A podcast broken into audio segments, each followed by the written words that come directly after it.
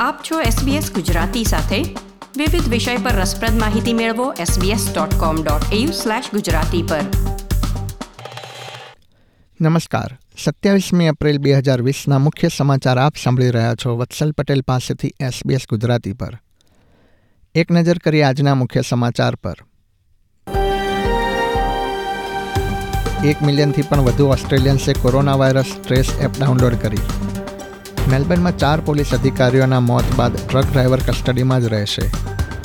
અને બે એનઆરએલ ખેલાડીઓએ સોશિયલ ડિસ્ટન્સિંગના પ્રતિબંધોનું ઉલ્લંઘન કર્યું છે કે કેમ તે અંગેની તપાસ કરાશે.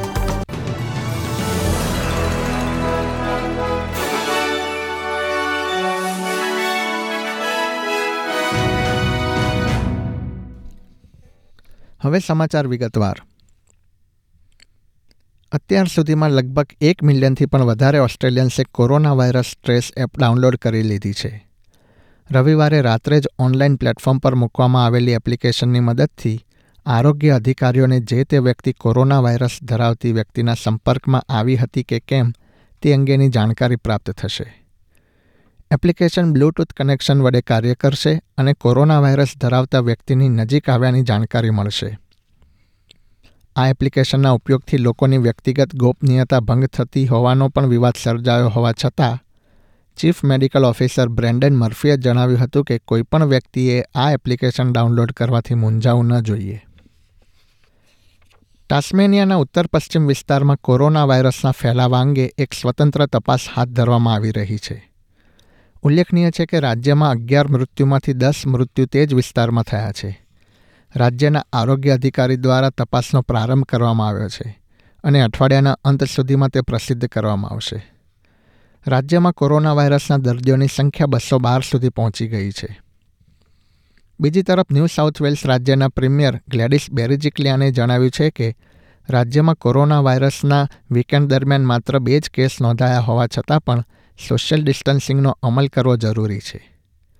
વેસ્ટર્ન ઓસ્ટ્રેલિયા, ક્વિન્સલેન્ડ અને નોર્ધન ટેરિટરીએ જણાવ્યું છે કે તેઓ આ અઠવાડિયાથી રાજ્યમાં કોરોના વાયરસના પ્રતિબંધો હળવા કરશે.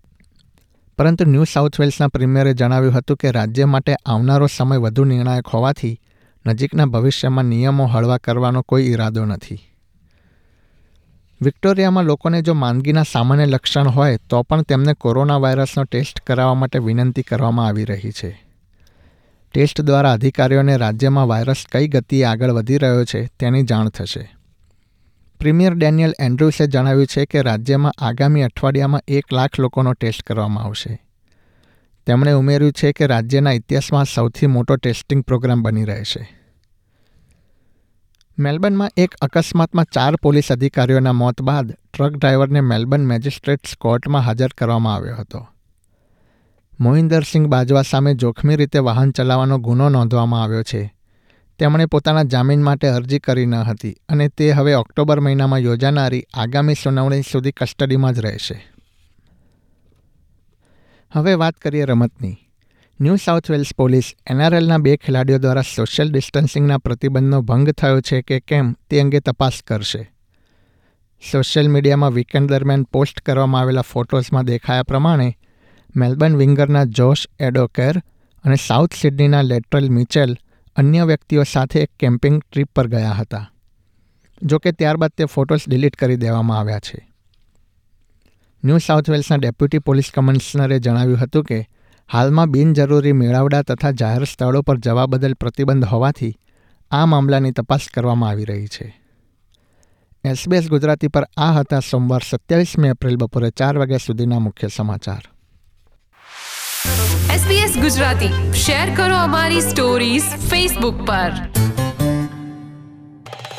લાઇક શેર કોમેન્ટ કરો. SBS ગુજરાતીને ફેસબુક પર ફોલો કરો.